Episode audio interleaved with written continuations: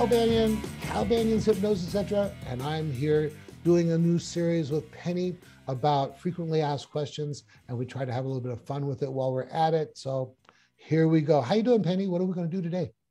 Uh, I'm doing great. Um, I'm thinking, well, I'm a board certified hypnotist, been doing this for eight years, and I want us to get into how will I know I'm hypnotized? Oh, how do I know? I love that question because it depends what you mean. I like that. That depends. That means just slightly more complicated than you'd first think. Okay.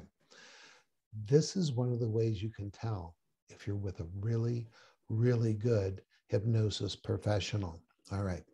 Because in my first session with every client, I make sure they know they're hypnotized.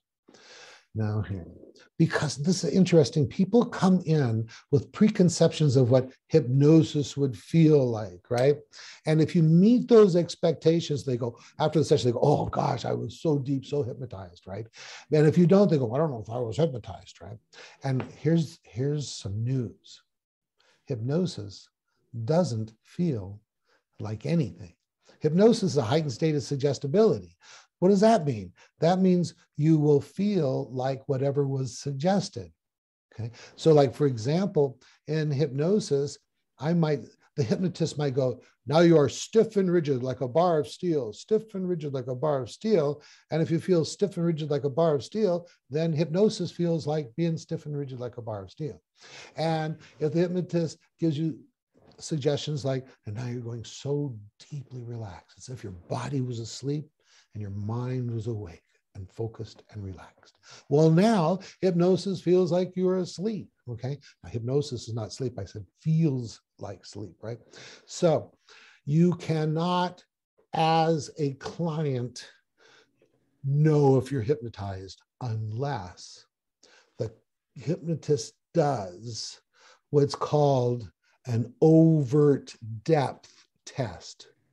Okay, so hypnosis has different levels. It's it's got hypnoidal, light, medium, threshold of somnambulism, somnambulism, and profound somnambulism. And each one of those have depth tests. Some of them are overt, which means obvious you would know that they're that you're being tested. And the other ones are covert which uh, hypnotists will use so that you can they can test to see what level your hypnosis.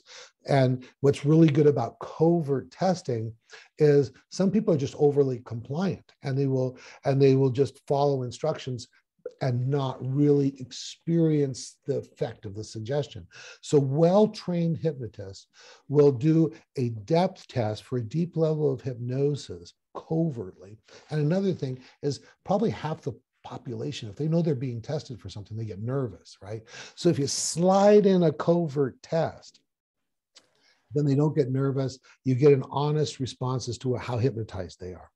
Then, once you know they're in a deep level, then you can give them a, a test that they can recognize as having either passed or failed. Okay. So now we make sure they don't fail because we we will what we will test covertly for a deep level, and then we then will give them a overt test for a lighter level. You want to give them an example of what one of those tests might be, uh, what we, and what we call those tests? Um, yeah, so a covert test that we use often is amnesia by suggestion. Mm-hmm. And that way we know that the client has reached a level where they're definitely going to pass that lighter test.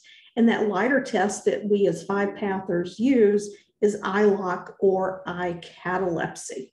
And so if the client has passed the covert test, they will pass the overt test of eye catalepsy. And we call that a convincer rather than a test because we're doing it solely for the purpose for the client to know that it is working. Hypnosis is working. They are accepting the suggestions.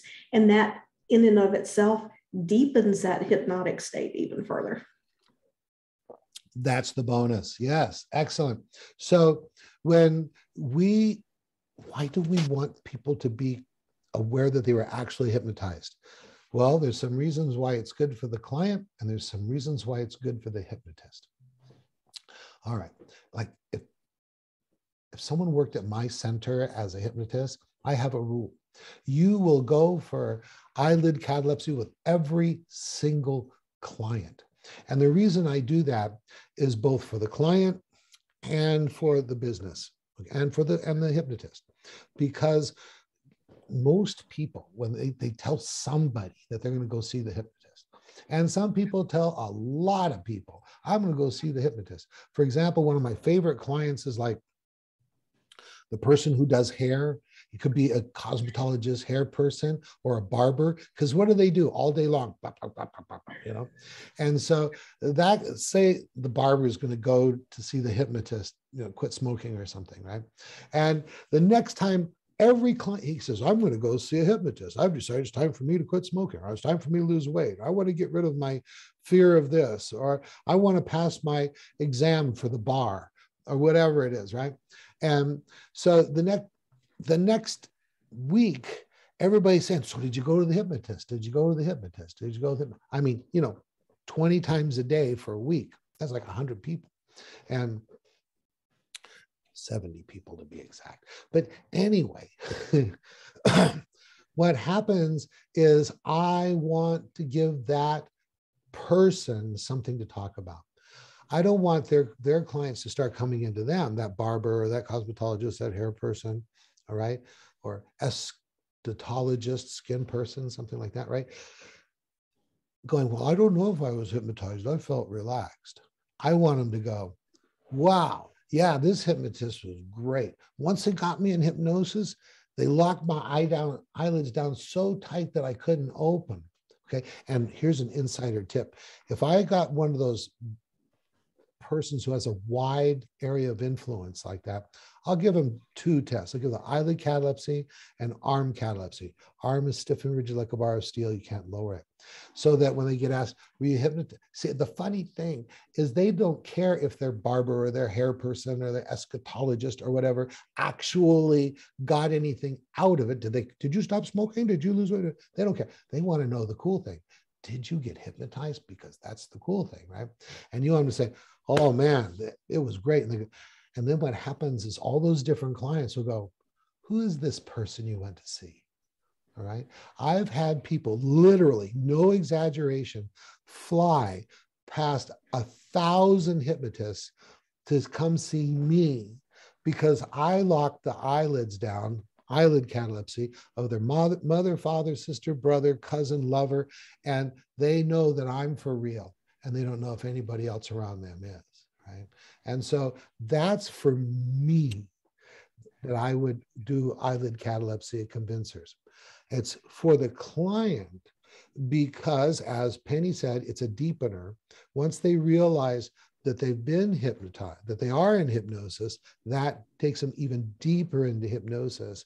And so then they can accept the suggestions even more powerfully than before. What do you think about that? there's about one that? piece. Hey, exactly. And there's one piece you didn't mention. Oh, it, let me. It, they become hopeful. They become hopeful it's going to work. That's right. That's really, really good. The what everybody comes in a little bit depressed about the whole thing, right? And they're a little bit afraid that they're not going to be able to do it. And you can give them the very best pre-talk in the world hypnosis scientifically validated, da, da, da, da, da, and I've got this certification, I got that certification. And they may even know that their mother, father, sister, brother, cousin has been hypnotized and quit smoking, lose weight, whatever it is, but they're afraid of what? It's not going to work for them. That's right. They're not going to be able to do it, right? So when you boom, lock those eyelids down or get that arm catalepsy, they're like, yes. And now they can just, they have full hypnosis is a confidence game. All right. They need to have confidence in hypnosis. They need to have confidence in you as the hypnosis professional. And then they have to have hypno- confidence in themselves. The pre talk and credentials, that's confidence in hypnosis, confidence in, in the hypnotist. And then finally, when they get that eye lock, it's like, yes, I can do it. And, and with that confidence, I say hypnosis is a confidence game. If you don't have their confidence, there's no game. All right. Anything else you want to add, Penny? My just one single last comment is that hypnosis is not relaxation. So that is not an accurate measure of the state of mind at all. Right, right. Mm-hmm. Um, my students have seen me shout people into hypnosis. They've seen me use their anger or sadness to trigger hypnosis. Okay. Now, the most comfortable way is, is relaxation, but relaxation is the doorway that we that we use to get into the mental state. Beautiful. Mm-hmm. All right. You want to wrap it up? Absolutely. Again, I'm Penny. You can find more about me at pennychason.com. You can see my training schedule there. And back to you, Cal. All right. Well, thanks you guys for watching. Hey, you know, if, if you're on a place where you can leave a like or a thumbs up or share, go ahead and do that. It really helps us to get the our mission complete, and that is educating the public on hypnosis and hypnotherapy. In the meantime, I'm Cal Banyan. Go to calbanyan.com, and on there is my training schedule. It's over 600 hypnosis videos on every topic you can want. It's practically a real PhD in hypnosis and hypnotherapy. All right, that's it. Cal Banyan signing off.